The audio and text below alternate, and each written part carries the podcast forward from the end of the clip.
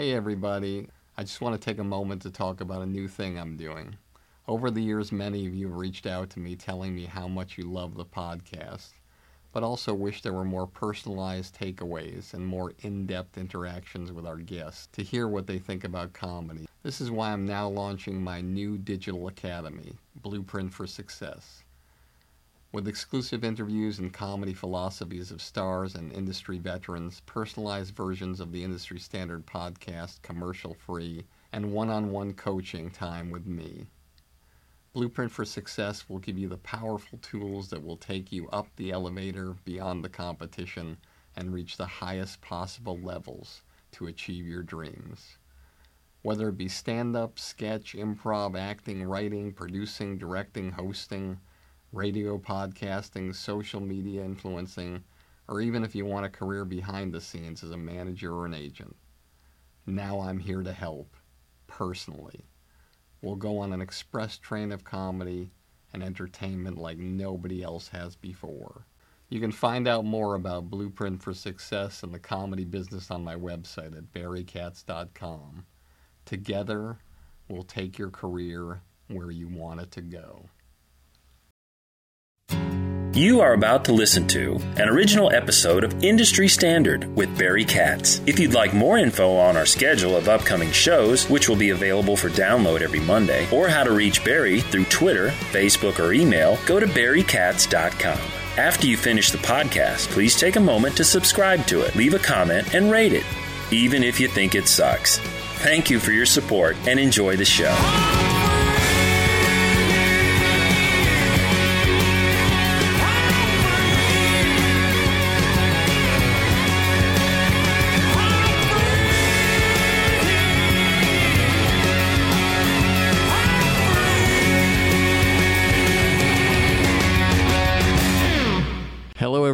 Welcome back to another episode of Industry Standard. This is kind of a special episode. Here I am waiting in Paul Feig's conference room in his offices in fabulous downtown Burbank, California, waiting for him to come in.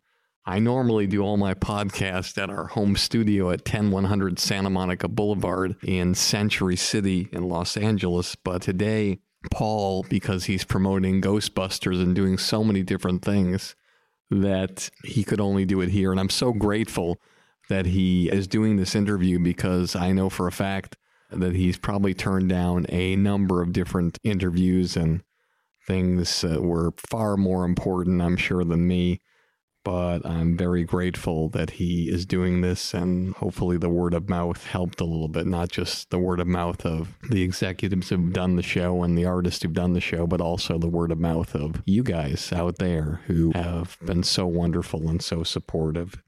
And I will say at every show, I don't care. I'm so grateful to all of you and so thankful. It means a lot. And I am also very, very excited to be going back up to Montreal for the second time in three years. And I'm very proud to announce that I just heard from somebody who is one of the most iconic comedians and actors and hosts in the business who has confirmed that he is going to be doing the live podcast in Montreal. And I'm talking about Howie Mandel.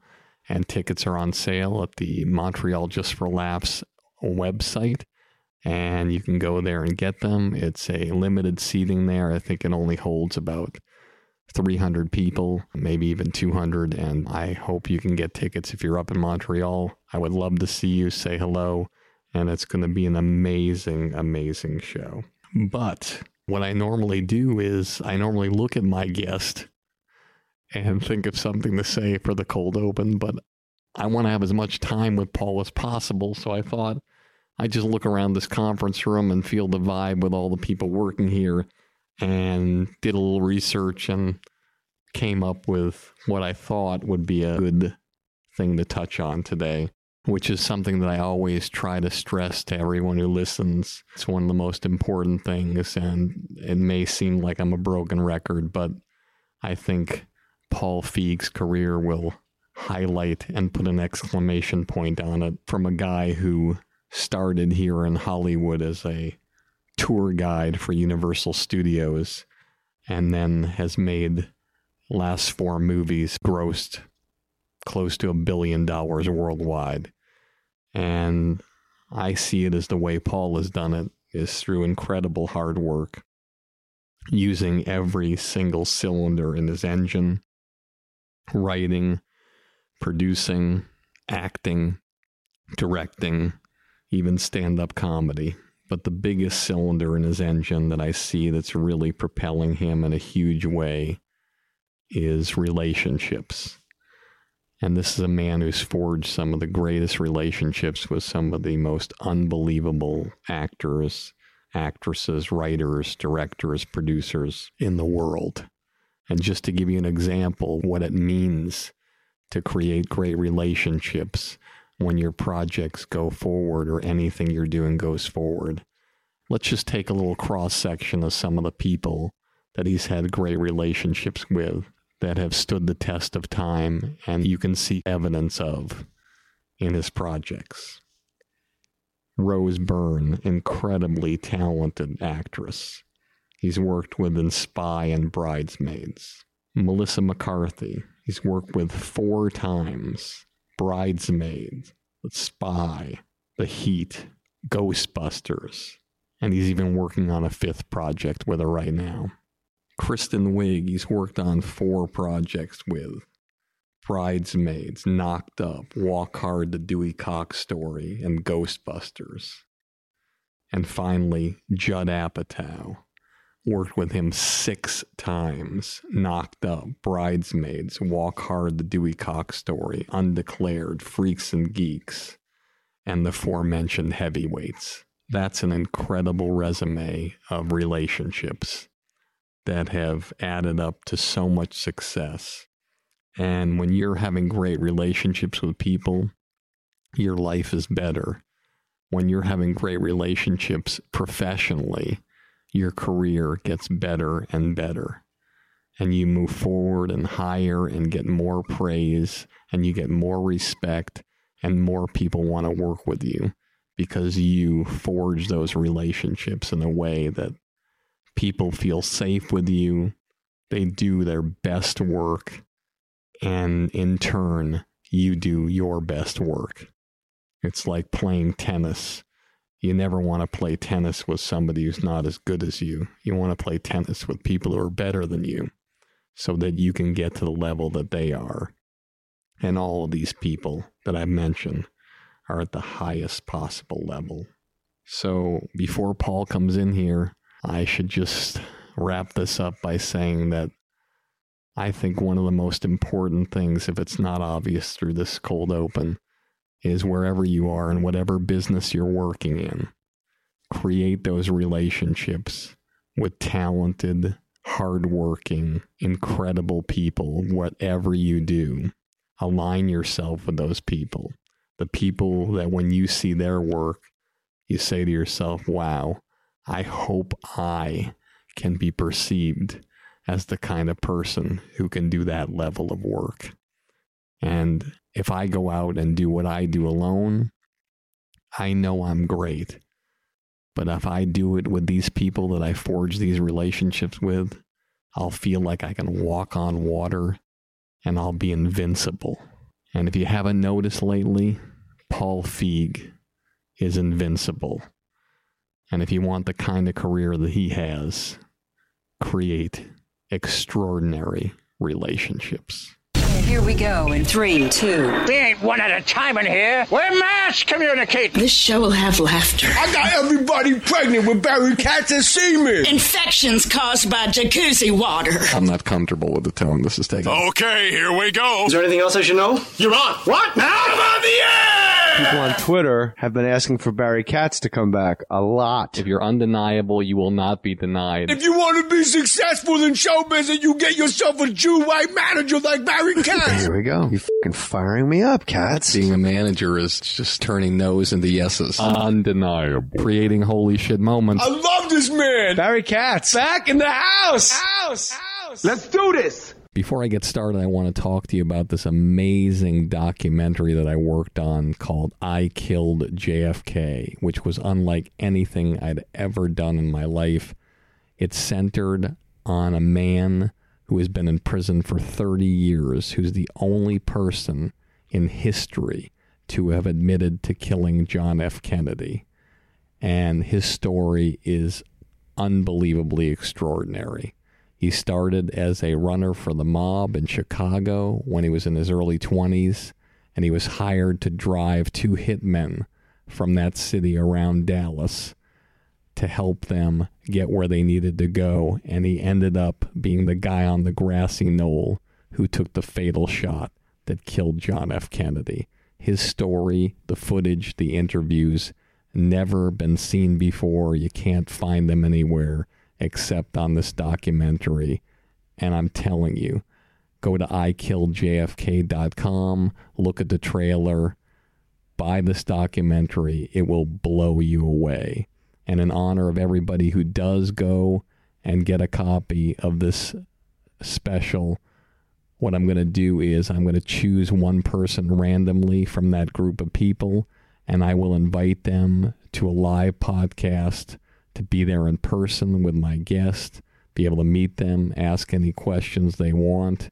And if they're not from this area, if they're out of the country or out of state, I will Skype them in, I will FaceTime you in, and it'll be something you'll be privy to before anybody else gets to hear the podcast.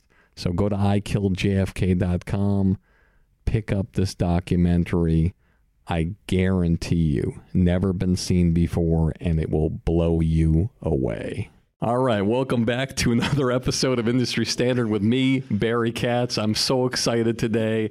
My guest, Paul Feig. I'm here in his office as I rarely do a podcast outside of my office, but now that I'm in this podcast studio here, I realize that I'm coming here every week. This is incredible. I love it here. It's beautiful.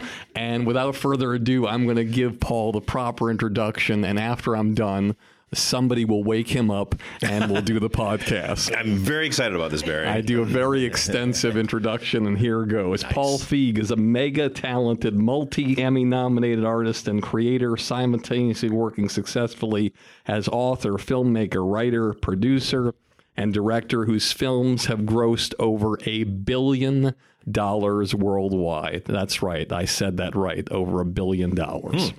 A graduate of USC Film School, Feig was the winner of the school's Jack Oakie Award for Comedy and Film. After USC, he worked as a script reader for taxi driver producer Michael Phillips until he went on the $25,000 pyramid and won $29,000, which fueled his stand up career. the stand up led to many roles as an actor on iconic TV shows like The Facts of Life, Newhart 30 something, It's Garry Shandling Show, Roseanne, Ellen, and 26 episodes on Sabrina the Teenage Witch. Mm-hmm. What he says is his first break, but I believe actually it was another thing, which I'll share in a second. he also worked on films like Paul Maslansky's Ski Patrol and Tom Hanks' That Thing You Do. But it could be argued that his first big break came when he got a role on the 1995 movie Heavyweights, working alongside Ben Stiller and hanging out with co writer of the film, Judd Apatow. This led to an extraordinary relationship with Judd that has stood the test of time, starting with their collaboration on the beloved and critically acclaimed series Freaks and Geeks that Paul created and Apatow executive produced, which launched the careers of Seth Rogen, James Franco, Jason Segel, and the Time magazine proclaimed one of the 100 greatest shows of all time. For his work on the show, Feig was nominated for two comedy writing Emmy Awards, one for the pilot episode and one for the series finale, which he also directed. This segued into Feig directing multiple episodes of a plethora of television series, including Arrested Development, Weeds, 30 Rock, Mad Men, as well as co executive producer on Nurse Jackie and The Office, which earned him an Emmy nomination for Outstanding Direction in a Comedy Series, and the Directors Guild of America Award for Direction in a Comedy Series. Feig also had the honor of directing Steve Carell's final episode in The Office. In the film world, as a director, writer, producer, Feig started with the independent film Life Sold Separately, followed by I Am David, about an 11 year old boy who escapes from a Bulgarian labor camp.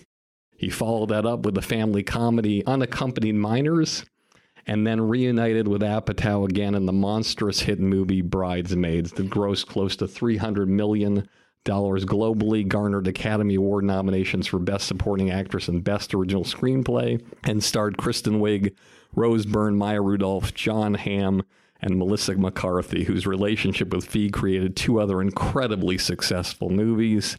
The Heat starring Sandra Bullock, which grossed over 230 million worldwide, and Spy, which was nominated for two Golden Globe Awards, which has earned over $235 million across the globe. Hmm. this was Feig and McCarthy's third collaboration, one in which he wrote, directed, and produced through his production company, Feigco Entertainment, which has found an incredible niche, bringing extraordinary female driven comedies to the world's audiences. Feig also produced the Golden Globe nominated film The Peanuts Movie. In addition to his film and television work, Feig is an accomplished author of two comedic memoirs released by Random House Kick Me Adventures in Adolescence and Super Stud, or How I Became a 24 year old virgin. The latter became a New York Times and Los Angeles Times bestseller. And he also did two other young adult science fiction novels, which I can't wait to give my kids Ignatius MacFarland. Frequenaut and Ignatius MacFarland Frequency Freakout. Feig also collaborated with Yahoo on the critically acclaimed original series Other Space, which marked his return to television, creating the series and serving as its executive producer. His latest movie, very excited for this, is a reboot, as he would call it, of the historic movie Ghostbusters, starring original actors Sigourney Weaver, Bill Murray, Dan Aykroyd, and newcomers to the franchise, Chris Hemsworth, Kate McKinnon, Leslie Jones, as well as old friends, mm-hmm. Kristen Wiig and Melissa McCarthy. Relationships, everybody, which opens Friday, July 15th. Please welcome a man who was named one of Esquire's best dressed men in Hollywood. Yes. Paul Feig. Thank you, Barry. My gosh, wow, I have to retire. I've done too much. it's so exciting being here. You know, I'm so glad I didn't dress up because I know I would never compare You to where you are right now. Fabulous. You look fantastic. I'm at least matching. Yeah, I, look, exactly. I You look look like a. Jewish cowboy today. It's it's frightening. you look great. I love the pin though. You just everything. The, the tie matches the handkerchief, and the suit is incredible. It never ends. my, my life is very uh, wrapped up in really ridiculous things like like my clothing and my style. I, I love it. I just find it very fun to to dress up. No, but what I remember most about growing up and hearing the stories of comedians who used to do the Tonight Show with Johnny Carson, Mm-hmm. it was very important to wear a suit and tie Yeah. when you did your debut on the Tonight Show because Johnny felt that you needed to treat the art of stand up with respect Yeah. and dignity, and he wanted you on the show. Meanwhile, Mick Jagger could go on the show in a t shirt and ripped jeans, and that was okay. Right. But a comedian he felt needed to be a certain way. Because you go on most sets and you've mm-hmm. been an actor on many, many different projects. Yeah. And the guy's there with acid wash jeans, Yeah. New Balance sneakers, mm-hmm. a t shirt that looks like he worked under his car for 16 hours. Exactly in a baseball cap on backwards sometimes. So, how did you decide, and what was the motivation to go to the set and immediately when you started directing and mm-hmm. present an image that was the classiest that anybody could? Well, it was a long process. There was a few different inroads to it. I mean, as a kid, I, I was way into style um, and got into suiting and all that because I was a Groucho Marx fanatic. And as a kid, my I my mom gave me a, a biography on him. And I, was like nine years old, I think, and uh, even younger than that, I think, and was reading it. And one of the things that stuck with me is it said that Groucho never trusted any man who didn't dress dress up. And so, of course, your hero says that, you're like, I have to do that. I have to dress up, like Groucho would. And started getting into GQ and all that stuff, and looking at stuff. And my mom, I was an only child, and she would just sort of uh, anything I I got interested in, she would always encourage uh, with great gusto. And so she loved the idea of like taking me down to the fancy mall. And uh, I got a three piece Pierre Cardin suit that she bought me that made my dad go crazy. He was so angry because, you know, I was like nine, year, eight or nine years old. He's like, he's going to grow out of it in six months. And I did, but oh, what a great six months they were. Walking around in a three piece suit like a ventriloquist dummy. Uh, I'd go into stores, you know, I'd go to the grocery store, dress in my suit, and I just, you know, w- ladies would look down and just laugh, and I was like, "How, how dare you, pearls before swine? How dare you laugh at me all day?" But, but I, so I always loved it, but then, you know, kind of got out of it, uh, you know, when I got into my twenties and all that, and then um, it was after we did Freaks and Geeks where I really connected again with my high school years because you know I was dredging up all the memories of that. So grew my hair out and would just wear you know jeans and a t-shirt and like a Oxford shirt over the top, just loose. And uh, felt like I was back in those days. But when I got out of that and started going out and pitching ideas for new shows and taking meetings, I would go to these meetings dressed like that, and they always sit you on the low couch.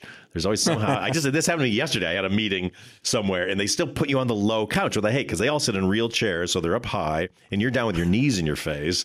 You know, so I'm on the couch. And That's I'm dressed, why I bring a stadium chair with me to my pitches. That's what you got to do. I'm telling you. I know. I, I, want one of those like tennis judges ones so I can sit and look down on everybody. Uh, but I'm so I'm sitting there and just everybody's in suits and ties and you know, or the women are dressed, you know, very business great. And there I am as like kind of the the artist.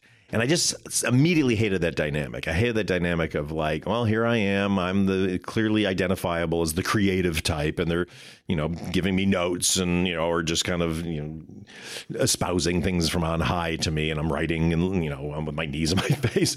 And I don't like this. I don't like this power balance. I want to dress like them because I used to anyway. And it's like, and I'm an adult. By that point, I was in my, you know, heading into my late 30s and said, I'm just going to do it. I'm going to start to buy a bunch of suits. So I went to the mall and bought a bunch of kind of cheap suits at the mall and went to my first meeting dressed in a suit. And ironically, somehow, some memo went out in Hollywood that they got tired of being called the suits. They were too identifiable as being the ones in charge. And so they were all going to start wearing jeans and t shirts. So I literally get to the meeting the first time I'm wearing a suit and I come in and everyone's in jeans and t-shirts.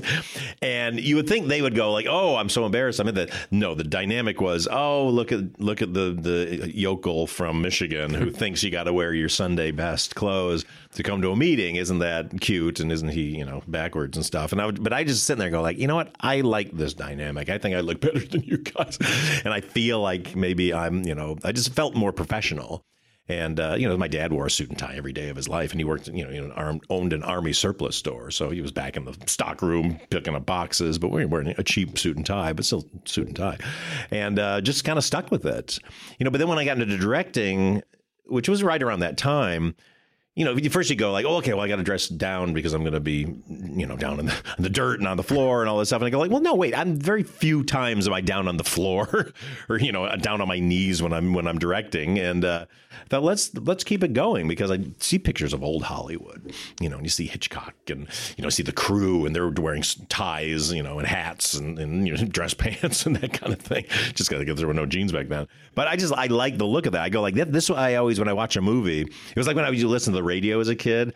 And I always imagined like the imagine the DJ was kind of dressed all cool and everything. And then you see pictures of them and they're all like sweaty guys in t-shirts and they look terrible. And you're like, oh, that's not the voice I wanted associated with that body and that look and stuff. And so I felt the same about movies. And so I was like, I'm just going to dress.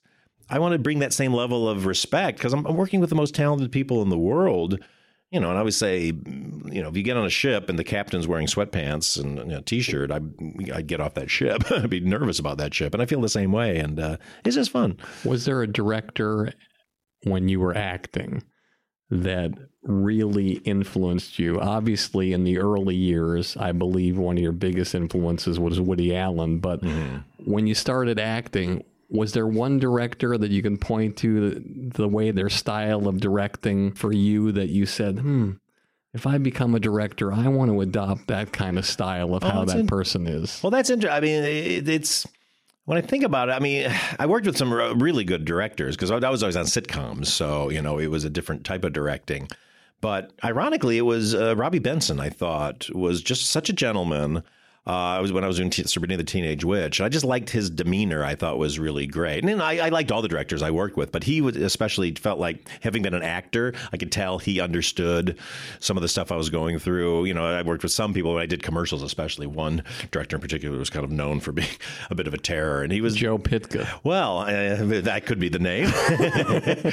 and I did something with yeah, and it was just like, and he was like yelling at these people, and even me, he was like, no, and it's just like, oh god, and just, I get so befuddled when like that is going on, and I'm like, I can't. I can't create that situ- work situation for people, especially people are trying to be funny. And so just when I just want to be gentle that way. And then when I started producing and we were working on, on Freaks and Geeks, I really fell in love with uh, the way that Ken Kwapis works because he's just he's so wonderful and gentle. He doesn't say action. He goes, "Go ahead, go ahead," which I tried to do. I tried to adopt that. It's so funny. When the first time I went and did Arrested Development, um, I was I, I'm going to do that. So I get there, and my first scene is with Portia de Rossi, who's awesome. And so you know, okay, go ahead. So we get a few takes in, and she goes. All right, let- let's start. Uh, you want to call action or, or say that thing you say instead of action? And I was just like, all right, well, that's Ken's thing. I'm, I'm just going to say action from now on.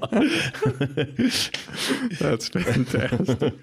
so you work with directors that were difficult, and I remember I mentioned Joe Pytka. You didn't mention him. That's right. And I remember I was involved in a commercial for Jay Mohr where he was the agent for Diet Pepsi. And Joe was screaming at everybody and swearing at everybody. And he was a huge, huge hulking man, probably a 300 pound, six foot nine guy with long, long gray hair. Mm-hmm.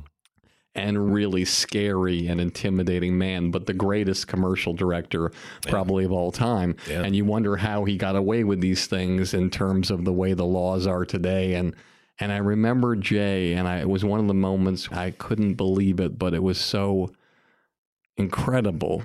Was he saw him screaming at everybody, and he walked right up to him and in a loud voice in front of everybody, he said, "Hey, we don't play that shit here, Chewbacca. oh my Okay, god!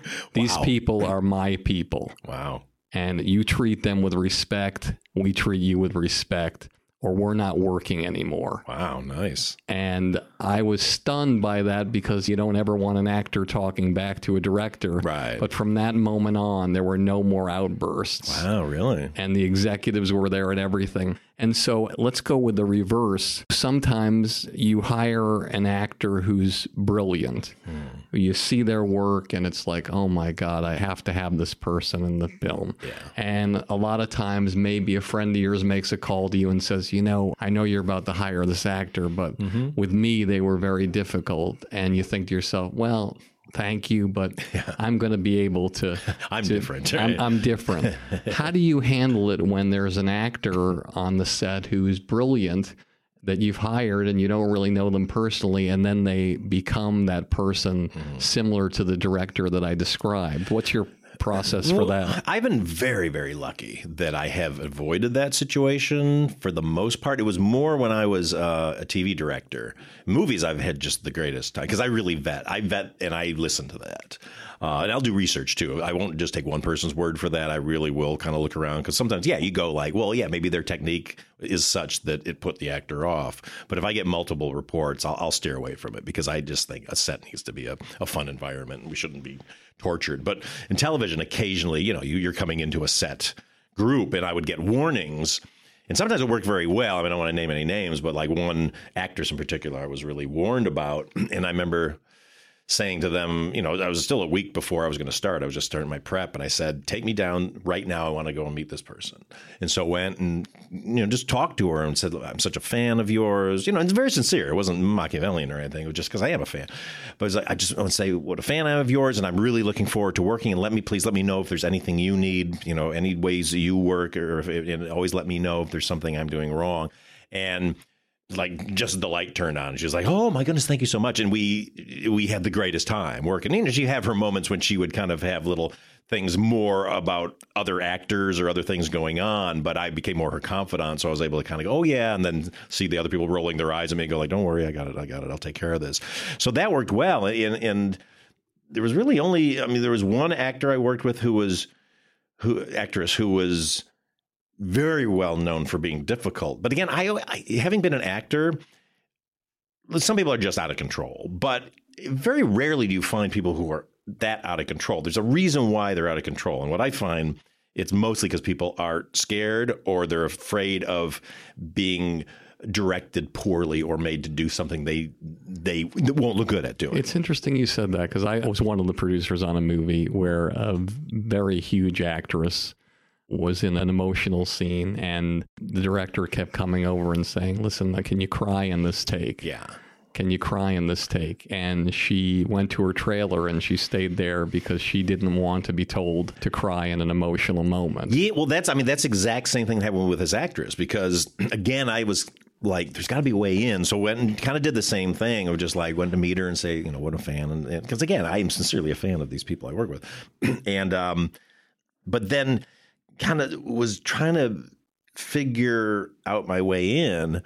And at first, she was very nice, but then I started doing things similar to that. There was one, the moment in particular was there was some scene, and she was so good it. We did the first take, and she kind of smiled at the end, and I thought it was so great. So I was like, oh, you know, I loved it at the end. If you do that again where you smile at the end, she's like, results, results. She got really upset. And I was like, wait, what does that mean? And it's like, oh, I see. It's because I'm just saying, do this physical thing that has no, it's not an acting direction. It is a like it's like, oh, can you, you know, walk over there when you do like what's the motivation for doing that? And then you know, there's a lot of directors and people behind the you know scenes like to make fun of, oh, motivation, what's my motivation? But you need that. She needs that. So I learned very quickly, oh, here's what I got need to do is like, oh, I think well, I think at the end of the scene, I think what he tells you gives you real joy about what you're feeling and so I, I think you should go with that i think you should you know really allow yourself to feel feel happy about what happened in the scene at the end. And she's, okay, great. And then she smiled at the end, you know, but I don't go like, oh, brother, what a nut. I got to come up with this stupid thing. I go like, no, that's their process. Because when she would then do the performance, it was unbelievable. I mean, we had one time where she had to do this scene that had a, had a very rude line in it from the other actor.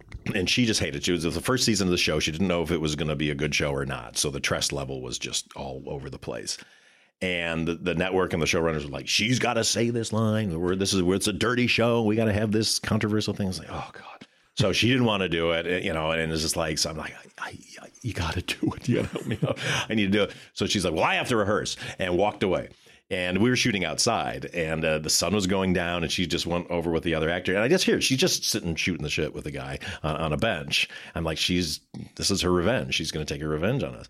And so I was like, oh my God, and the sun's going down. He's like, you got to get her in the thing. I was like, what do I do? What do I do? And to the point where I got like, I probably had like one take before we lost all the light. So I was like, please, can we just do this? She's like, all right. So she comes over, does it. I'm like, I'm so dead. She does one take. It's the most brilliant take you've ever seen in your life. I mean, just everything was perfect. I was like, we got it. Moving on. So that's why I understood because I felt like I thought the line was was too crude too, but this is the way they wanted the show. And when you're a director for hire, that's what you got to do.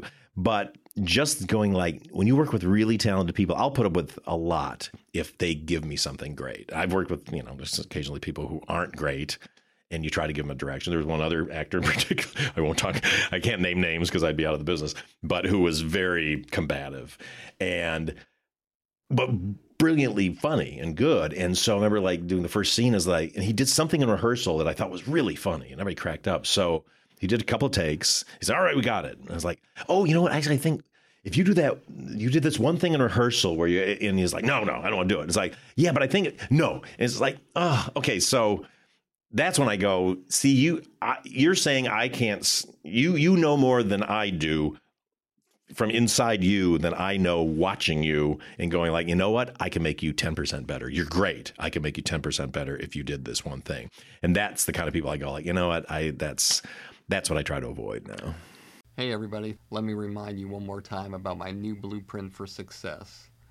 It's a project I've spent months and months working on just to help you jumpstart your comedy career and beat the competition. Whether you want to do stand up, sketch, improv, acting, writing, producing, directing, radio, social media influencing, or even if you want a career behind the scenes as a manager or agent, Blueprint for Success will give you all the tools you need to take your career to the highest levels. With exclusive interviews, my top 50 commercial free episodes from Industry Standard, one on one coaching with me, and unprecedented access into my knowledge and experience from over 40 years in this crazy business. I guarantee you that with Blueprint for Success, you'll become the creator you've always dreamed of becoming. No one's asking me to do this. I want to do it because I want to help you become truly undeniable. So just go to barrykatz.com, click on Blueprint for Success, and start your incredible journey today. I truly can't wait to work with you to help you change the trajectory of your comedy career forever. Who do you trust that can observe you and say, Paul, I think you can be 10% better? uh, you know what? I have a group around me. I mean, my, my producing partner, Jessie Henderson, definitely uh, is, is someone who I trust implicitly. There's people, you know, Judd, I always felt that way about. Um, so, in other words, these people feel comfortable coming up to you, even though your movies have made a billion dollars, and say, you know, on this particular thing here, I'd like to make a request. I think it would be better if you did it this way. And, Oh, and they're comfortable saying that to you. Oh yeah, I, I mean you. I make a, a, a habit of studying the careers of people I admire, and studying particularly when they went off the rails. And you can point every single time to when they stop listening to people. That's when it dies. Because especially in comedy, when you're the guy going, "You don't tell me what's funny. I know what's funny," you are dead. You are dead. Start the timer. Your career is going to be over. It might not be today, might not be tomorrow, but it's coming up. And most comedians, when they go into sitcoms, have that attitude. Oh, totally. Because there's been stories of people who are good at it. I mean, when I worked with Roseanne, she was famous for that, but because she was brilliant at it. She when she had those notes, they were she was spot on. Even if they, she didn't find the exact reason why, she knew something was off. Most people don't know this, but Tom Werner and Marcy Carsey, the producers of the show, were not even allowed on the set. Oh God, really? I didn't even know that. Matt Williams, who created the show, was released after 13 episodes. Oh my gosh. Yeah, I mean, but it's But she turned out to she was still right. get it right. Yeah, she nailed it. And I, and ironically, at that same time, when I was an actor, I was on an, another sitcom that had a uh, a famous actor who would become. I can't name any names because I just I'll be drummed out. Of, you know, I I only all I have is the trust of my actors. You know, so I have to create a safe zone. But I will say that this person, it was at that same time, and the lesson he took away was be hard on the script and throw stuff out, but without any real story sense. So we'd be reading, you know, the table reading, something was great. And we are like, oh my God, that's so good. And he'd be like, no, tear, like tear out the page. And it's like, well, it's not just like randomly throwing shit out. You have to know what you're doing, you know. But it was everyone's inspired by just Roseanne being tough on people, and, and you know that's where you go. You know, you gotta, you have to have a storytelling sense. One of the things that I've heard about you is the fact that one of your processes after you've directed the movie is to screen it multiple, multiple times. Yeah, yeah. And I'd always tell anybody who shoots a short, I tell them screen it in front of everyone you don't know. Mm-hmm. Tell no one that you're the person and put a camera on top of the television facing out to the audience Yeah. and then play them back simultaneously so you can see where the laughs are and where they aren't and start making your moves. 100%. They say a lot of times that story survives and jokes don't survive as much. But in your process, what's fascinating, you want the jokes to survive and, and gain more. You want to increase the jokes per, per minute. Yeah. And I'm not saying reduce the story, but it seems like in your way, the story sometimes isn't as important as the holy shit moments, as I like to say in the movie and the funny. Well, I like very, very simple plots because that allows me to hang character moments and comedy that is driven through the characters. Uh, and what I found is when plots get very complicated, you have to pick one or the other. Um, but I always want to make sure that the emotional arc is there, that the jokes are in service of the characters, even if they're, you know, an extreme moment or something. You know, I mean, like Bridesmaids, you know, the, the whole dress shop scene, which became so infamous, was really driven. If you look at the emotional core of that, it's about it's a it's the craziest way to tell a story about a person who's a woman whose shortcoming is she she won't admit she's wrong, that she's in this battle with somebody that's clouding her judgment. She's trying to show off. So she takes them to a restaurant that is cheap, trying to sell it as it's good. And because of that, people get food poisoning. And so now the, you know, the, uh, the revenge or the, the fallout from that is somebody gets food poisoning. But then it's like, the funny thing about that scene is pretending everything's fine. You know, first all the women are just, I'm fine, I'm fine, I'm fine. I've got to get to the bathroom. They go, they have their fallout. But as that's going on, here's Kristen's character who's going like, I'm great, I'm fine, there's nothing wrong. And she's sweating, and she's falling apart. And her nemesis is just taking advantage of it. Like, I'm going to feed this to. I'm going to make you admit that you fucked up.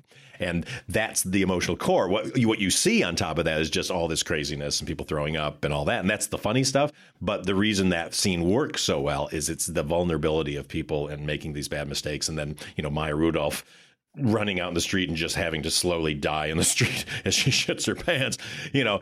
And but when we screen that to hear, especially when we were doing our test screenings, to hear especially women in the audience like screaming with laughter. You go, we've hit something that people relate to. This and it's this thing of just like that's happened to me in some way of this moment of like, oh my God, everything's horrible. I've got to try to pretend everything's fine. And that's the humanity of it. And That's the stuff I love. And that's why I'd l- rather have less plot and more time to just take beat by beat of the human experience and go like and let's just dig it deeper and deeper in and, until we hit the hit the funny relatable point. What's also great about you, which I've talked to a lot of people about you and who shall remain nameless. oh And it's all uh, those actors i was talking about. one of the things that you do is you create this incredibly safe environment where even if you have written the screenplay to the movie, you've created an environment where you allow the actors who have improvisational chops to literally change things on the fly and where a scene could be written on the page a certain way. And by the time it screens in the theater it's a shell of what it was before. Mm-hmm. And you allow them to do that and you have no animosity about that. And a lot of writers as you know Yeah. people come in they add a line and they're like could you just do it the way it is on the page Yeah, yeah. but you don't seem to be like that i mean granted you want it once your way I, sometimes I didn't even care about that, honestly. It's, as long as we get the roadmap of what I need, because all I, the biggest thing uh, the script and you know uh, provides, and especially the scenes themselves, are a roadmap for what is the, moving the story forward and what is getting the emotional arc across. And so you're going from point A to point B in a scene. All I care about is that we get from point A to point B that I need emotionally. How we get there can happen a million different ways. And uh, that's my biggest problem with with a lot of writer directors. And I've talked to actors who've worked with them. You know, these people would hire brilliant comedic minds who were great at improv and great at just being themselves and finding that thing. And I'd say, How was it? And they go, It was terrible. They wouldn't let me deviate one word from the script my whole thing, and it came you know, it's uh, taken years to kind of figure this out. And a lot of it I learned from TV directing because, you know, there you're just in service of the, the exec producers and they're like, you, you got to say it this way. And you get some actor who's, you know, is funnier if they could just twist it a little bit, but they're trying to torture out the wording that another person person's mouth uses. And then so nobody wins then because you underwhelm the, you know the writer and you underwhelm the audience and you don't have the actor at their full powers. So learned early on like no let them make it their own uh, because then you get their personality. It- for me, it's like look, you, you work so hard to get to that set. First, you're developing for a long time, and then you're dealing with the studio, and you're getting your budget, and your prep, and blah blah. Everything, everything is you know eats you up.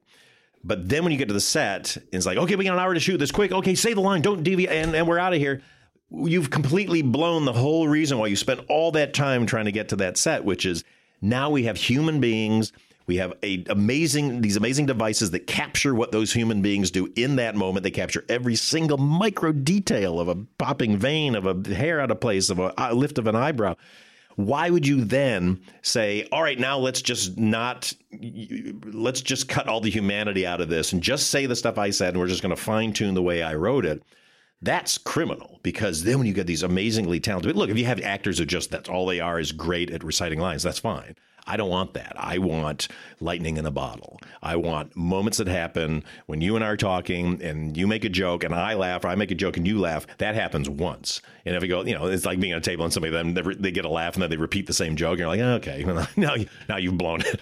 Like that's what i need to get that's why i cross shoot as much as I can. So I'm getting both people on camera at the same time so that they can be surprised. That happens once. And as an audience, you're like, oh, you have a real moment that you see. Because how many times we watch movies all the time, especially with romantic comedies, I found it a lot where you go like, I can see the page. I can see the writing on the page as they're talking and it's clever and it's this and that. But like, it doesn't mean anything to me because it's not people talking. Tell our audience what's your process as a writer when you're writing a television show in terms of cradle to grave when the idea strikes you and how your process works that mm-hmm. makes you successful and the difference between the process of a director only mm. who's just directing a project that's already been written. Yeah, I mean, I tend to I do a lot of writing on on even projects that I didn't write, and I work with the writers a lot, whoever it is. Like Katie Dippold and I, you know, we always that's what I love about Katie because she comes from TV, and so she's willing to you know not be religious and precious about stuff. You know, because she's a brilliant writer. Um, I mean the difference between like TV and movies, I mean, they're not really a big difference. The difference being that you're telling part of a story that is then going to continue beyond beyond that. So when you're writing a TV episode, you know, like doing Freaks and Geeks and stuff, it was fun to just take the characters from you know from point A to point B. It didn't have to be that far, just enough to go to propel them, you know, through through a some change or some realization or some experience they have that changes them a little bit. In the beginning, were you an A story, B story guy, or were you a guy that just didn't matter? I didn't matter. I, I knew you had to do A and B story, and, and especially because of Freaks and Geeks, it was easy because we had two different groups of people. But for me, it just was more what's the most compelling story, and then I love when one story kind of leads you in another, and they kind of tie together. Um, but I don't know. I, I just it, for me, it's more just what's the story or what do I want to tell and what can I get the most out of these characters by putting them through? But that to me is that's that's why I love writing movies um, because the challenge of the movies is you have to tell a complete story in a limited amount of time that has to end in a way that is satisfying and doesn't need to go on. You don't need to have a sequel. You know, I mean, it's not you know unless you're doing Empire Strikes Back, where you've got to establish. You go, okay, we can serial, serialize at the end. But even that, as much as I love that movie, remember when I saw it the first time as a kid, I was like, oh, really? What? I got now? How long I got to wait for the next chapter? But uh, you know, with movies, it's it's you know, who are the characters? I like to build from the characters first. I, I don't like to kind of go, what's the high concept, and now let's shove stuff into it. It's more fun to go like, here's the characters I like, or I want to do a character like this, and sometimes it's an actor I want to work with, and go like, what would be the best way to then put that character that personality through their paces in a way that would lead to a satisfying arc and an entertaining storytelling, you know, process, and then build up from there. And so it doesn't always happen that way. Sometimes you just have a concept and it's like, oh, what would be the greatest character personality to go into this situation? And what's the shortest amount of time it ever took you to write an episode of television and the shortest amount of time it ever took you to write a film? Um, actually, well, I, I, when I wrote the pilot for Freaks and Geeks, I wrote that pretty quickly for being something that was original. I wrote it in under two weeks. I was out on the road with this independent film I had done, and I just had this fire burning inside me for it because my friend, uh, uh, uh, Matt Reeves had just created um, Felicity with J.J. Abrams, and so I watched the pilot for that, and had always wanted to do like a show about my experience in high school because I felt I never saw it represented. It was always cool kids or whatever, and we were never in that group. And um, went, oh, the hour kind of dramedy format. That seems like the perfect way to do this. And so it just kind of opened up some of my head of like, this is where I can tell these stories. I've been writing a book about my high school experiences. So I had things like the dodgeball game and all that were already kind of written out. And so, yeah, just kind of plowed into that. And it was really cathartic. It just kind of poured out of me. And, you know, and it was able to kind of address things in my life you know, when I was a kid, I was an only child and always wished I had an older sister. And so I was putting together, originally I was going to go, oh, was to be an only child who lives next to a family of all these kids, because that's how I grew up. It's like, wait, no, I can create the sister I always wanted. And then I can put her through the crises that I was going through as at that point, like a mid 30s guy who was having this crisis of faith and, uh, and everything on my religion. You know, I'd been brought up religiously and I was getting away from it and so was able to pour all that into this 16 year old girl who you know because a 16 year old girl is about the same maturity level as a guy in his mid 30s and so she became my funnel for all the angst I was going through, and yet, and then with the, I was able to do the comedy and the angst of, of the former me through for, through the you know the young the young boy character, and so that really poured out. So that was pretty quick. And then I think the fastest I ever wrote a script might have been Spy um, which I just got so hot on that idea because I've been dying to do a James Bond movie and was always you know, my agent's like, see if you can get me one. It's like, who's ever going to hire a comedy director to direct James Bond? so I, I suddenly went after we finished the Heat. I was sitting there one day and Skyfall had come out, and I was just like, God damn it, I want to do one. It's like, wait a minute, I work with all these funny women. Let me write a female James Bond movie, but make it my own and, and tell stories, you know, insecurities that I've had in my life through that and, and pitched it to the studio. I didn't have a story. I said, like, just the big idea. And they're like, go write it. And so I holed up in my apartment in New York for about a month all in and just kick this thing out. And uh, yeah, and it was that's great when it comes out that way because I've had other projects where you just like you're just trying to push them out, and sometimes I feel like that might be an indication that it's not the right idea. Although sometimes I push through them and they've been they've been fine. But I think there's there's nothing like a uh, you know just a runaway freight train of creativity that tells you you're kind of on the right track. And the process of a director from when you have a script that you make the notes, you go to the studio, you say, "Hey, listen, I'd love to do this." Yeah. And you give them your take on everything. What's the process there that's for you? Well, for me, I just I work the script really hard. I do go through them very hard on the script and and and kind of make sure that I can see my biggest thing is I want to make sure characters are acting like real people, even if they're extreme and they're extreme comedy characters. They have to have a true inner life, and they have to believe what they're doing and they have to as the writer you have to make sure that the writer loved those characters and, and, wasn't looking down on the characters. What i hate is you know and i see in movies all the time where you go like clearly the filmmakers don't like this character and they're going like oh look how stupid this character is. I don't like that because even the dumbest people you meet even the meanest people you meet even the biggest villains you meet villains you meet all think they are doing something right. You know it's the george bernard shaw quote which i've said this in interviews uh, before he had this one little maxim he wrote, which is all men mean well. And to me, that is that's the key to writing to me, which is no matter who that person is, they've got a reason why they're doing it. The most horrendous villain in the world's got a reason that's not just I'm just going to create mayhem. And if he does, is like because I see the world as being this, and I want to make my comment, or I think this is going to be helpful for the world to spin it on its you know head and get rid of the people that I don't like. Whatever it is, that's what you need, and so that's what I really go through and make sure these characters are that way and then figure out who I want to cast in those roles. And then what I do is early on, I mean, like a couple months beforehand, I'll get the actors together either separately, sometimes in groups of two, sometimes the whole bunch of them, and just we'll read through scenes. But we'll read a scene and then it's like, well, play around with that and like, let's play with this and play with that, you know. And so I can find what their real dynamic is because again, it's, you know, when you write a script, when a script is written, it exists as a like it's almost like a novel. It's a piece of writing, and it can be great, but it doesn't mean that's going to work on the screen. It doesn't mean those relationships and those you know lines and everything are going to feel real. They can read great, but one and that's it's so helpful. Once somebody these actors start talking, you go like, oh, it just it always there's something needs to be done, some adjustment. You need to find the character. I mean, the greatest that I had recently with that was with Spy because I, I, hired. I'd worked with Rose on on Bridesmaids, and she's so brilliantly talented. Rose Byrne. Yeah, Rose Byrne is so amazing.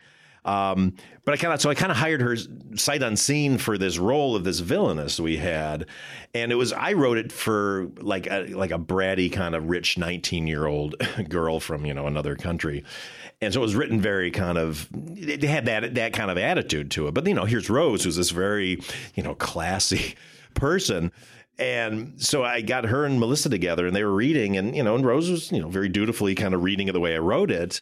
And it was just like, I was like, oh, it just doesn't look right coming out of you that way. It's just something's wrong. So I was like, well, let's try this, right? And we just kind of went through a bunch of different things. And she's so brilliantly talented with accents and stuff. I was like, well, try it with your Australian accent. Try it this, try that.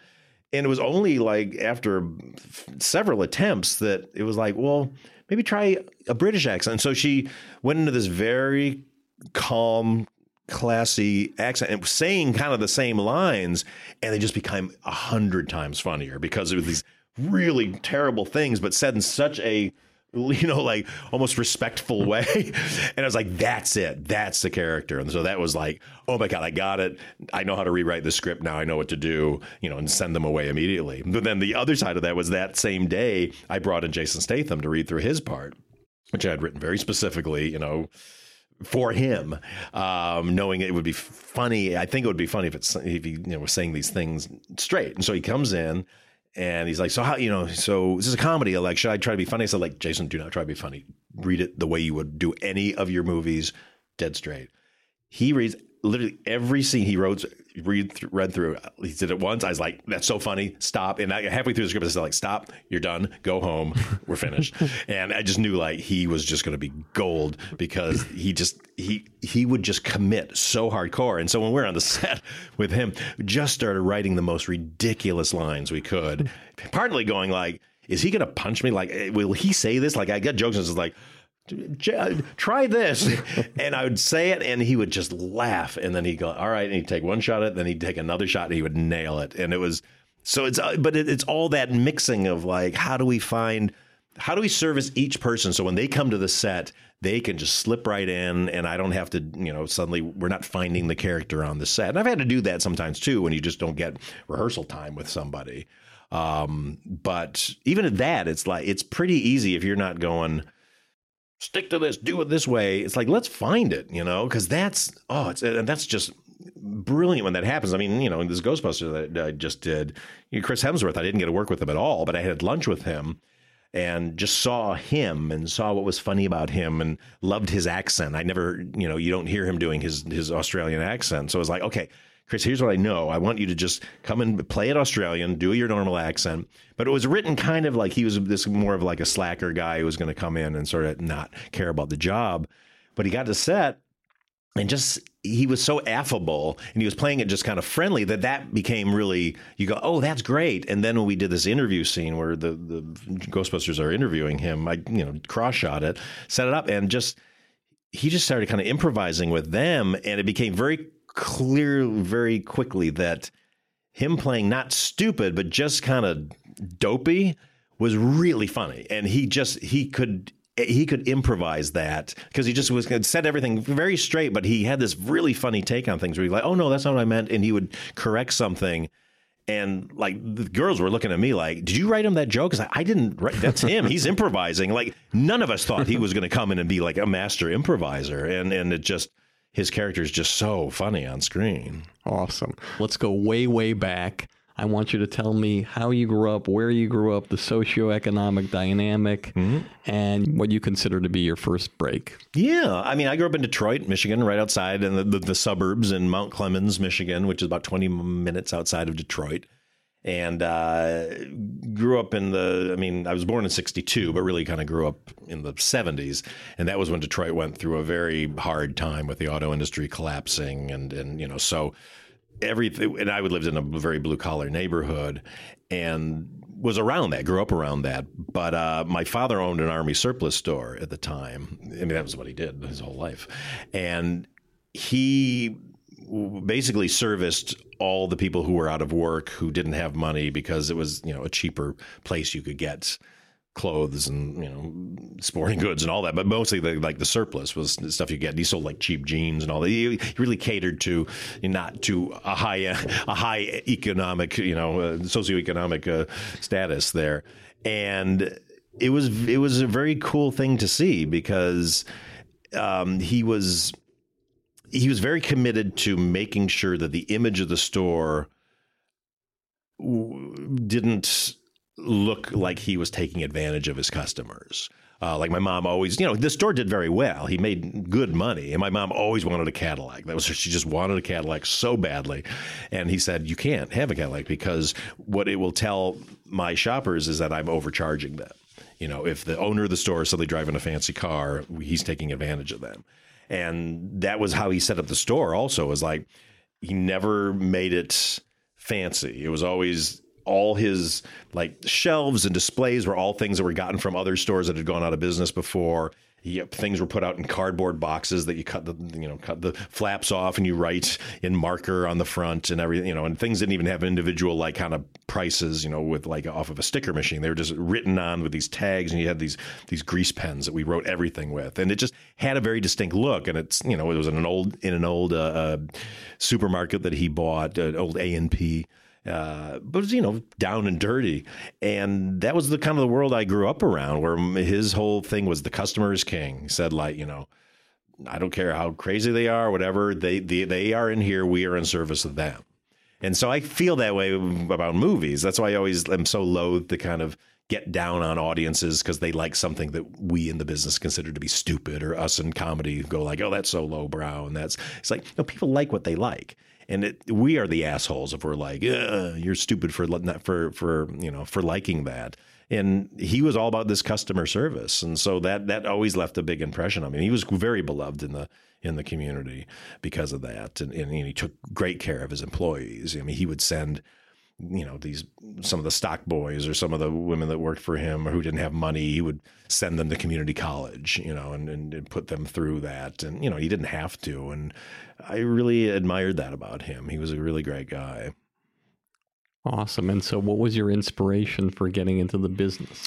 Well, I just wanted to do. I just I from when I was about five years old, just decided I wanted to be a performer. I wanted to be in showbiz. It just it's I it was television. Everything left an impression on me, and I had enough of an ego where it's like I want to be that. I want to be the center of attention because I'm an only child, you know. And I was bullied. I mean, eventually, but at that point, I, I'd done this one thing when I was in kindergarten, I think, where I'd play an elf. It's in one of my books where I had to play this elf and I come out as goofy. And my dad had kind of outfitted me from his army surplus store. I, all the other kids had these professional elf costumes. I don't know where they got them. And I was wearing like old army socks with like a piece of foam in the front that made my feet look like they were gigantic and like old army underwear with these suspenders and some hat with a, you know, like a cotton ball stuck on top.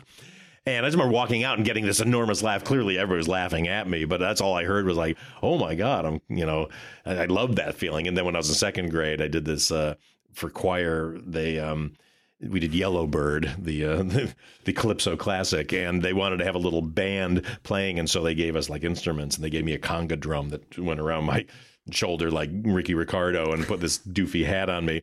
And so when they were singing, I would just started playing the congas, but I started doing this like weird kind of dance where I was sort of like moving around and it started getting big laughs. And so I started milking it more and getting bigger laughs and milking it more and just huge laughs. You know, it was an easy, easy, easy crowd. uh, and then going back to my classroom and I was in love with my teacher, Miss Hill at the time. And one of my friends came out and said like, oh my God, Miss Hill was laughing so hard. She was crying. And I was like, this is great. This is how I want everything to go. I can, you know, I to be able to make people laugh like that and to control how people like you because of it. That was just it was just too infectious. And just the just the the juice you would get from hearing laughs. That's like this adrenaline hit that you get, you know. And uh, and I've never gotten past that. That's why I love doing these test screenings. There's nothing more exciting when you make a movie and like the first time you put it up, something that either expected we get a laugh or didn't expect we get a laugh gets a huge response. It's just like, you know, you just come to that's what I live for more than, you know, awards or anything like that's what I get the most satisfaction from is like an audience laughing at what you did. I've heard you say before that comedy is a lot like drama and drama is a lot like comedy. Mm-hmm. When's the last time you cried and why? Oh God, I'm not a crier. I'm I'm very you know, I when I was a kid, I would cry the drop of a hat, and I hated it. I hated that I had that weakness. I consider it to be a weakness. I did back then because it would happen in school. You know, somebody come and punch me or somebody mean, and I would start crying. So I was the kid that cried in school. You know, in grade school, that was horrendous to me.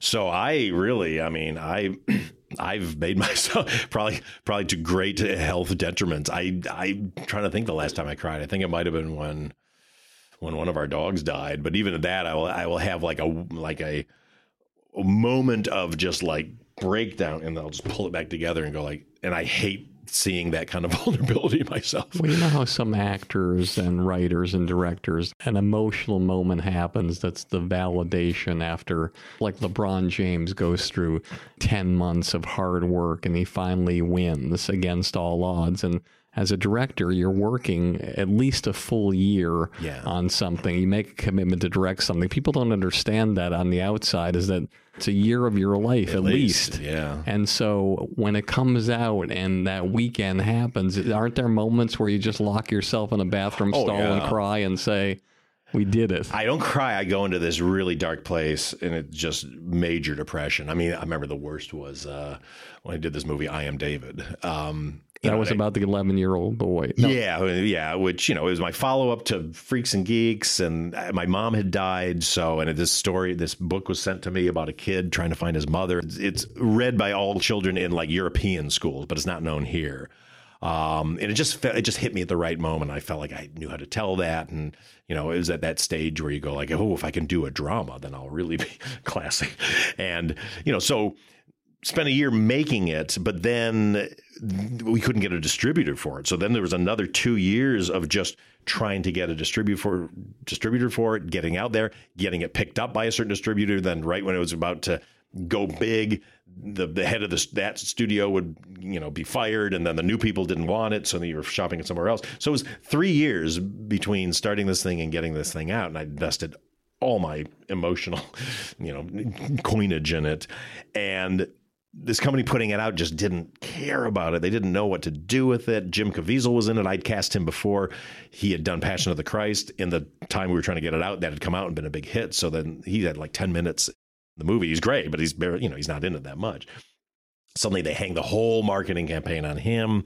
He's the big face on the poster. The my kid, who's the star, has got peeking out around behind him and uh, we do a test screening. I, you know, this is a drama, so I didn't test it really, and they wanted to do test screening, so we did it out in Irvine, and get you know full house. Everybody shows up, and it tests really high. People love it.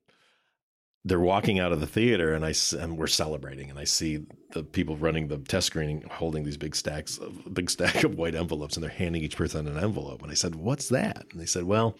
When we told people what the movie is about, nobody wanted to come, so we had to promise we'd give them five dollars each.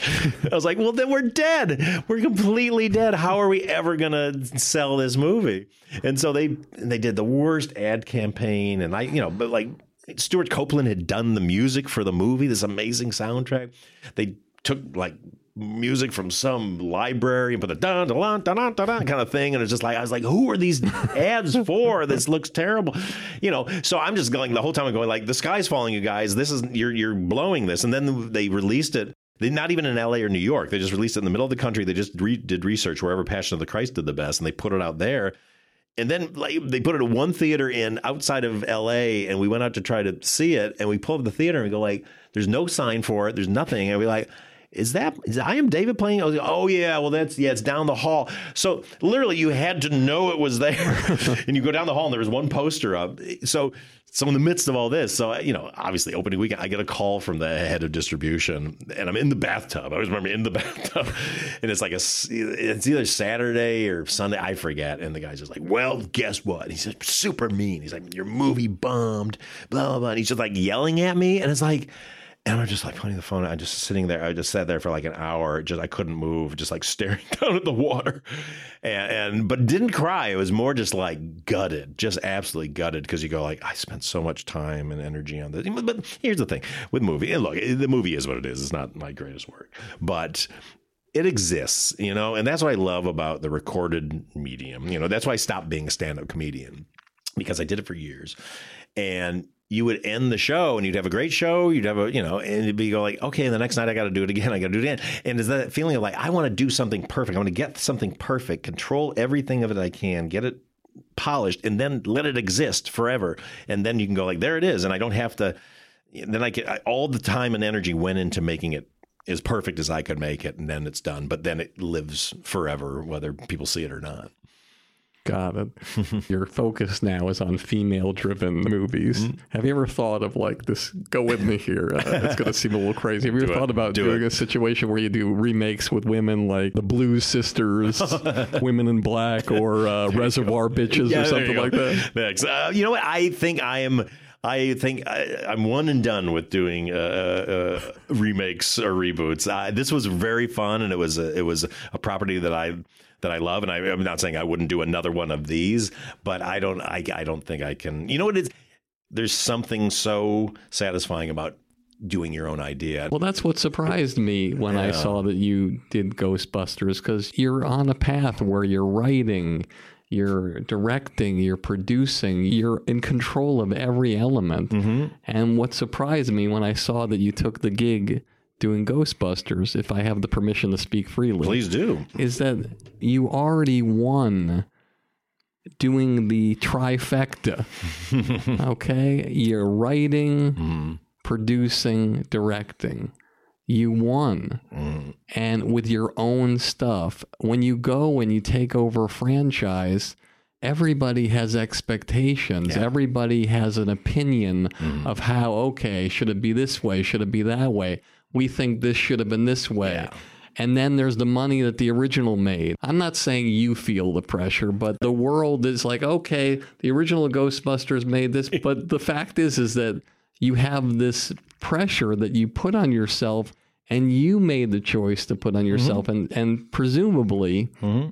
like Kevin Durant, hmm. you don't make decisions based on money. You make decisions based on creative situations. Very much so. So I had a theory of why you did this movie. Oh, Please tell. I had a theory that you wanted to break some new stars and that you wanted to create relationships like you had with Rose mm-hmm. and Melissa mm-hmm. and Judd mm-hmm. with new people like Leslie Jones and people like that. And I think that really satisfies you from the very beginning with Freaks and Geeks, where you broke all those great actors. Yeah. I feel like that's something that's a big part of your life and your inspiration. Yeah. And I think that's one of the big reasons you did this. Am I wrong? I mean, no, you're not wrong. That that's a really good analysis of it. Because I was always I was had been looking for another ensemble comedy because I loved how Bridesmaids worked that way, and it was a, a way to showcase so many talented people. And um, yeah, it was kind of this weird perfect storm that wasn't perfect when it first popped up because I'd been called. I was called by Ivan about it when I was shooting Spy. And uh, you know, my history, back history with it was when I was uh, co-EPing on on The Office. Uh, two of our writers, uh, Lee Eisenberg and Gene, Stupnitsky, were hired to write Ghostbusters three, and that, that was at a point where I was pretty deep in movie jail after Unaccompanied Minors had bombed and I'm David had bombed, and I remember just going like, "Oh my god, if I could ever be at a place in my career where they would ask me to direct." Ghostbusters, that would be like the greatest thing ever. And that just always stuck with me. And obviously, I, they never would back then. So when I got the call from Ivan, it was like, it's it happened. The thing I wanted so much happened. But then it was a sequel script, and it was you know, it was a very good script written by amazing writers. And uh, I just suddenly I had more to lose because you know I you know Bridesmaids in the Heat had done well, and I was feeling really good about where Spy was going. And so then it was like, gosh, I should be careful now. And I don't know if I can do this sequel. I don't know if I know how to make this good. And I don't know if I like the fact that the old team is showing up and just going to help the new team become Ghostbusters and hand them hand them technology and all that. So I turned it down, which was very weird to me because like, wow, this is what I wanted, and I just turned it down. the power of no, Paul. Yeah, well, yeah, it was crazy because then um, then Amy Pascal was on me about it, and I think I turned it down again. I turned it down a couple of times, and then she said, "Just come over to the studio. Let's just talk about a project to do." And when the head of the studio calls you over onto the low couch, yeah, no, no. Fortunately, we had lunch, so that's the weight of my heart. If you want to get me to do anything, buy me lunch or, Uh, or a nice suit. Yeah, well, well then, then you'll get anything if you buy me a nice suit. that is the key to me. but you know, and she basically said like, you know, this is a, you know, this is an amazing franchise. This amazing idea sitting there, and it really kind of stuck with me. And I think that in my head, I was like, yeah, and it is, and it's an ensemble. You know, and gosh, this would be. But but I didn't. My first thought was not let's cast it with the funny women. I, I was just kind of going like, oh, I guess you got to. I'd have to figure out how to kind of recreate that thing that Ghostbusters, the original one, had and I was walking around at home going like, well, okay, if I was going to do this, how would I do it? And weirdly, you would think it would be my first thought, but it was kind of the last thought I had was like, wait a minute. I should do it with all the funny women I know. That was weirdly like a big epiphany to me. like, you know, it seems so obvious. And that was like, well, should they be their daughters? Should be, you know, and I was like, no, there's that problem again of they're just going to be handed stuff. It's like, well, if I can reboot it, make it a new origin story, then I got excited for it because I think the idea behind Ghostbusters is brilliant. Because I, I love, I've been wanting to do a scary comedy because we, you know, we had some scare, you know, action scares in the Heat and Spy, and I loved how the audience would react. That they would scream and be tense and laugh at the same time. Like you can get two emotions going at once. That's like, you know, bonanza. And so when oh this I sincerely thought this this will be great and I know how to do this and if I'm rebooting it it's a way to make it more of an original it's not an original idea and I would have great angst all through this process you know for the last 2 years moments where you go like shit I wish I had thought of Ghostbusters. Like it would drive me crazy occasionally like this isn't my original idea because I felt like an, it felt like I was you know making it my own but at the same time like no it's not an original idea it's got stuff you know from the past but I don't know. I just felt like I had, you know, all you can do when you direct a movie, you know, you're in for a year or two. It's got to be like picking. You got to fall in love. I mean, it's got to like you know be falling in love with with a partner who you just go like, oh, I have to have this every day. I'll never get tired of this, and that's the thing that gets you going. And this one, at that moment, I was like, you know what? I got the juice to do this because I have a lot of ideas on this, you know. But then when I don't think I can write this by myself, and so I said, oh, if I do this with Katie Dippold, we have so much fun working together. We both wanted to do a scary comedy, and we Katie had actually we broke the story, and Katie wrote.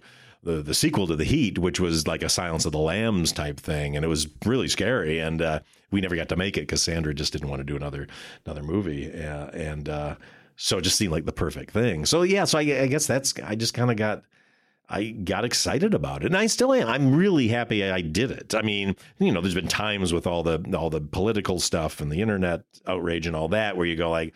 Uh, you know, the, the, bummer for me was just I'm used to not being a divisive character. I'm used to kind of being, you know, people are like what I do, and I'm kind of, you know, always been always been kind of an underdog, and because I represent the underdogs, and so this was that was that was the only thing where you're like, oh man, I'm like a villain to some people, and that's you know, look, I accept it and that's fine, but it, it's it's not my natural state, and so that's why I think you know occasionally I have lashed out at the bullies because it brings back my only thing that gets me crazy are bullies. That's the I can put up with anything, but bullies.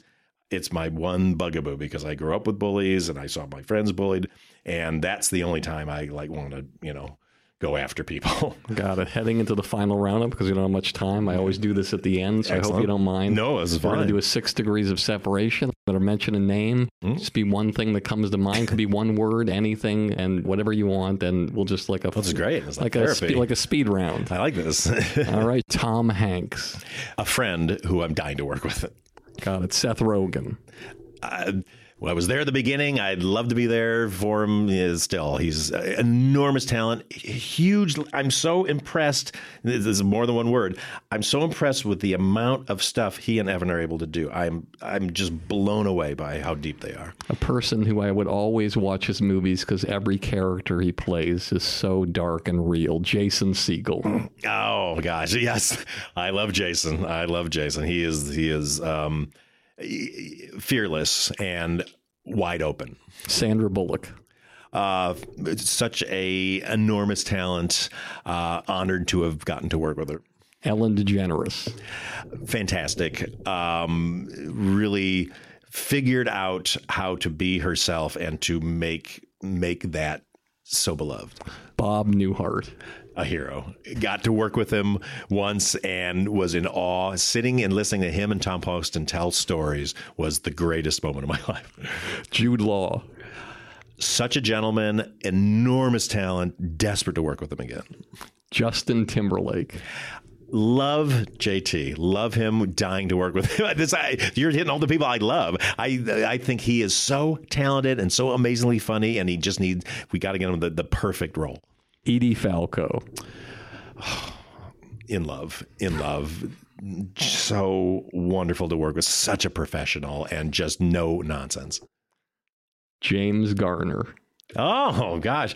Didn't get to spend enough time with James Garner, but was in awe of him. Got to work with him at the end of his career and uh, just was so admiring. Kristen Wiig.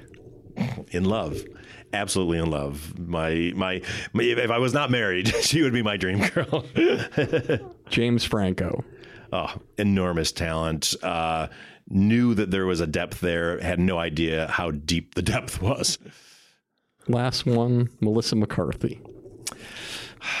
Amazing. Uh, what can you say? Um, the heavens opened up and dropped down this amazing talent funny thing with us is we never each project it's never like oh we're going to work together again. It just happens. It just you write the role and you're like you know what? You know who'd be great for this? You know and uh, yeah just really inspiring. Your proudest moment in show business? Um, weirdly, I think was when I won the DGA award for directing uh, the dinner party episode of The Office. Just because I'd never won anything for something I had done, and uh, I'm such a you know so honored to be in the DGA, and so didn't expect to win. That that was probably I just remember walking on air for weeks after that. I, I carried that award around with me for weeks like a crazy person. The greatest holy shit moment that ever happened on a set. Gosh, oh, that's uh wow, that's a good one. Um uh, I, I I think it's well you, ah, that's a tough one because I, I want to get this right. What what there's moments where I just was like, "Oh my god!" I, I think the one it is just it's just a, the dumbest joke, but it was in Spy when we were on the airplane with Rose Byrne, and she just had to do this line where she goes like, "What a stupid toast," and I was like, "Oh, call it a stupid fucking toast." And oh, what a stupid! And then I was like, "What a stupid fucking retarded toast," which is terrible. Like, we should not use the R word at all, but it just felt like her character would say something so politically incorrect. And the way she said it, I just laughed so hard. I remember walking around for 10 minutes just like celebrating, going like, that's the, like the greatest thing, a joke that happens in the moment that you build and somebody nails it. I was just so happy. And I was going like, I know I'm going to have so much trouble for this and the head of the studio is not going to want me to have it in because we should not say that word. But it just, I had to commit to it because it just felt like the perfect moment coming out of somebody so classy's mouth.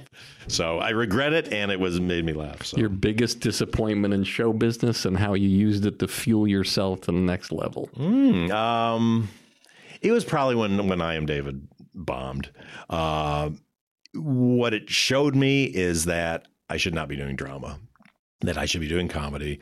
The goal of my life is to make people laugh and to make them happy and have a great time. If I can teach them something during it, if I can make a commentary about the human condition, that's great. And I always try to do that. But if I can make people happy and just forget their troubles for a couple of hours in a movie theater, I'm thrilled. Last question. Mm-hmm. What advice do you have for the young writer director who's hanging out as a kid in an army surplus store somewhere in the North Midwest, mm-hmm. who has a dollar and a dream, knows they want to become something, knows they want to have the kind of career that you have. Mm-hmm. What advice would you have for them, as well as the actor? Yeah, well, my advice is you have no excuse not to do it now because you have, with the dollar in your pocket, more access to everything than any of us had in the course of mankind, and especially those of us who came up trying to be in showbiz pre internet. Because with your phone, you can shoot high definition. It's going to look beautiful. And, it, you know, for what I had to spend $35,000 to shoot 16 millimeter to shoot this little movie that took place in a field that turned out to be I Am uh, Life Sold Separately that we had all kinds of problems. It looks grainy. It looks terrible. You could, with your phone, shoot this thing. It looks professional. You got your laptop. It's got editing equipment that comes bundled with it. You can cut it, and you've got an internet connection. You can upload it, and the world can see it. The caution I will tell you is make sure when you put it out, it's good do your test screening, show it to people, get advice from people, work hard on the script, make sure you're telling a story you know and you relate to that you have a take on, and make it as good as you can because once it's out there, it's out there. And people like us in, in, the business, we scour the internet. I've a person who works in my office who who does that. And they just go on YouTube and they look at all this stuff and you find it. But if you see something that's terrible, you do mark like, oh, that person.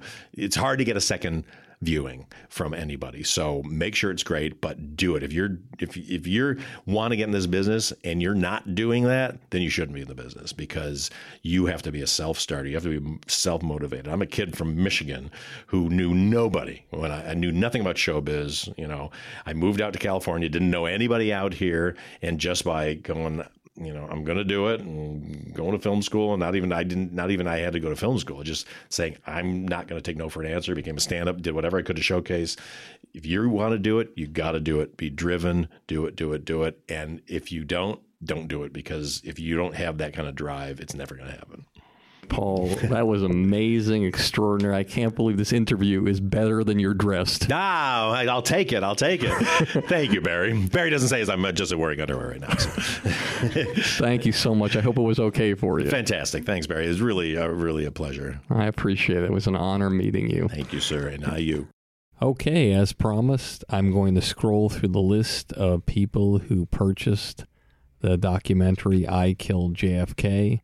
It's an amazing story about the only man in history who has admitted to killing JFK. It's an incredible documentary, and you can get it at the website ikilledjfk.com. You can see the trailer, and it's truly incredible. And so I'm going to scroll through now randomly the people who purchased the documentary this week. And one of these people will be a lucky winner. And they'll get to attend a podcast live with one of my guests, meet them, shake their hand, ask them a few questions, or else if they're out of town, out of state, or out of the country, we'll Skype them in or FaceTime them or anything like that so they can be there. Okay, let's do it. Landing on Frederick Dykes from Great Falls, Virginia. Congratulations, Frederick. Also, I figure I might as well give away the same thing to somebody who sent me a message, a review on the iTunes comment review section as well. Why not? So let me look here randomly and pick somebody. All right, this is by Soul Writer, August 1st, 2013. BK Strikes Again, five stars. He or she writes informative, inspirational, and motivational. Barry's a showbiz OG who asked all the right questions. Subscribe now. Well, thank you, Soul Writer. Congratulations. And as always, this is industry standard. And if you like the show, tell all your friends. And if you don't like the show, tell all your friends.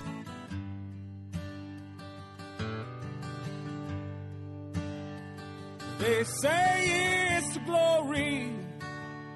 I'll scream your name and put you on shoulders, walk you to fame. You'll get all the money, drive that fancy car. All the people love you, cause you're going far. Life is for the dreamers. They have all to gain. It's never quite over till it all feels the same. You pick your own poison, dig your own grave down in the valley. A fortunate day.